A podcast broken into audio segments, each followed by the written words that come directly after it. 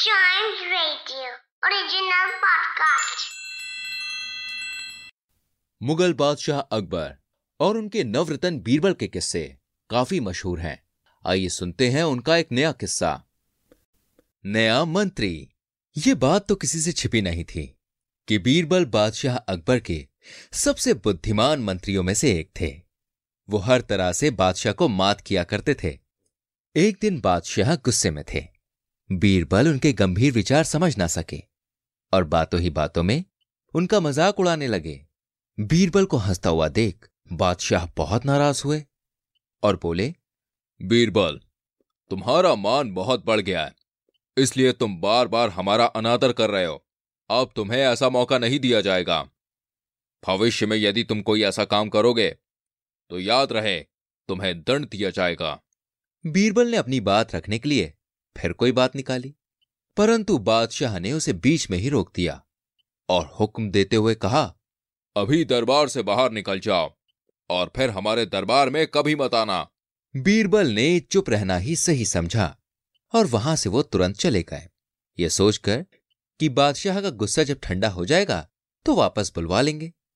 ये सारी बातें सोचते हुए वो घर पहुँचे और चुपचाप रहने लगे। उस दिन के बाद ना ही दरबार से किसी ने उसे बुलाया और ना ही बीरबल वहाँ गया।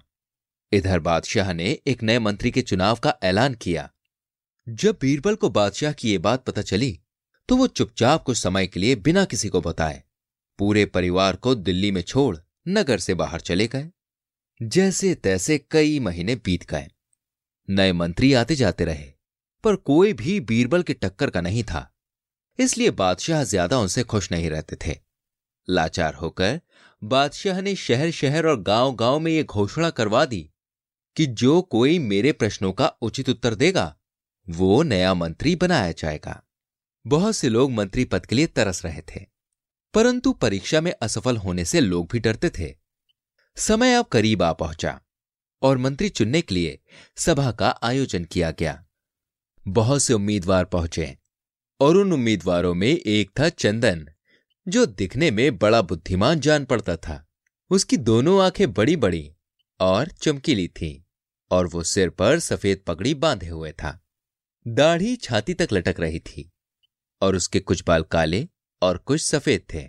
बादशाह ने कहा, आज की सभा में जो मनुष्य सफल होगा, वो मंत्री पद के लिए नियुक्त किया जाएगा।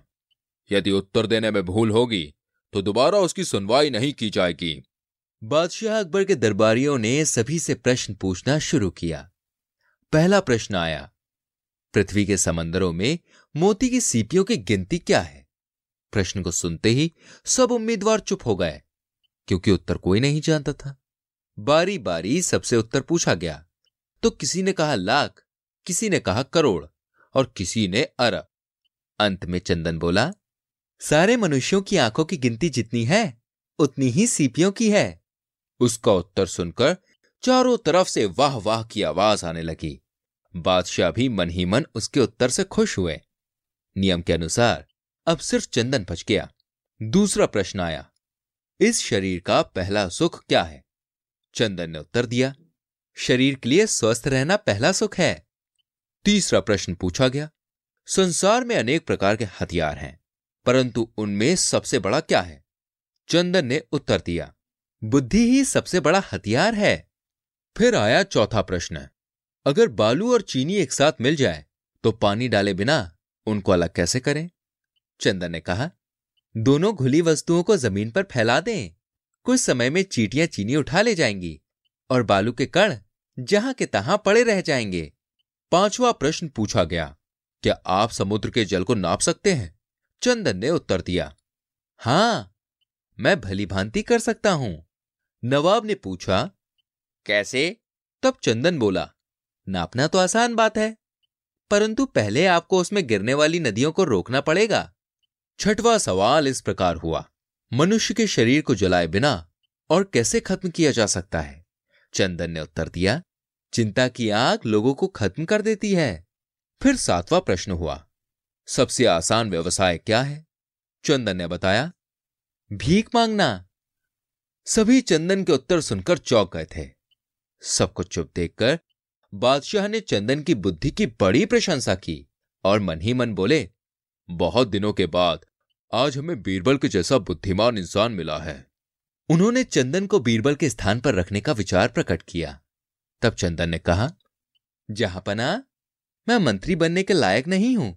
जैसे हर काम को बीरबल निभाया करता था, वो मैं कैसे निभा सकूँगा? बादशाह ने कहा हमने बीरबल को निकाल दिया है। वो यहाँ से कहीं बाहर चला गया है।